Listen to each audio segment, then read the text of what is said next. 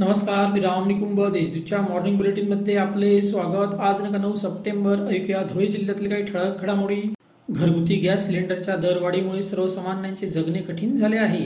वाढत्या महागाई विरोधात राष्ट्रवादी महिला काँग्रेसच्या पदाधिकाऱ्यांनी नगावबारी चौफुलीवर केंद्र सरकारच्या पुतळ्याचे दहन करत संताप व्यक्त केला. तर शहर राष्ट्रवादी महिला काँग्रेसनेही गॅस दरवाढी विरोधात जिल्हाधिकारी कार्यालयासमोर निदर्शने करत निषेध व्यक्त केला. धुळे शहराचे खड्डेपूर असे नामकरण करण्याचा ठराव महासभेत घ्यावा अशी मागणी शिवसेनेतर्फे करण्यात आली. सेनेचे ठिय्या आंदोलन सुरूच आहे. रस्त्यावरील खड्ड्यांमुळे झालेल्या अपघातात नागरिक जखमी होत आहेत.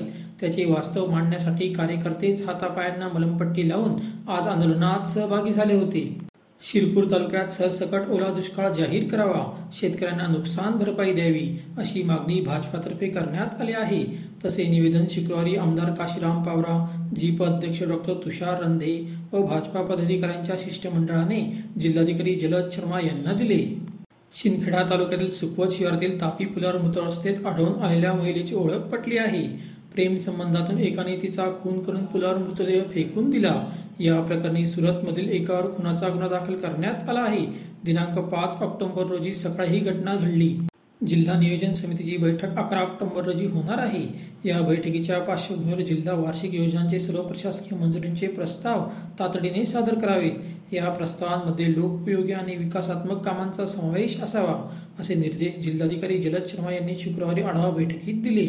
जिल्ह्यात कोरोना विषाणूचा प्रादुर्भाव रोखण्यासाठी मिशन कवच कुंडल मोहीम राबविण्यात येणार आहे. या मोहिमेत प्रत्येक पात्र नागरिकाने लसीकरण करून सहकार्य करावे असे आवाहन जिल्हाधिकारी जलद शर्मा यांनी केले आहे. अशा त्याच्या ठळक घडामोडी सविस्तर बातम्यांसाठी वाचत रहा दैनिक देशदूत व ताज्या बातम्यांसाठी भेट द्या W W W dot Deshdoot dot का संकेतस्थळाला. धन्यवाद.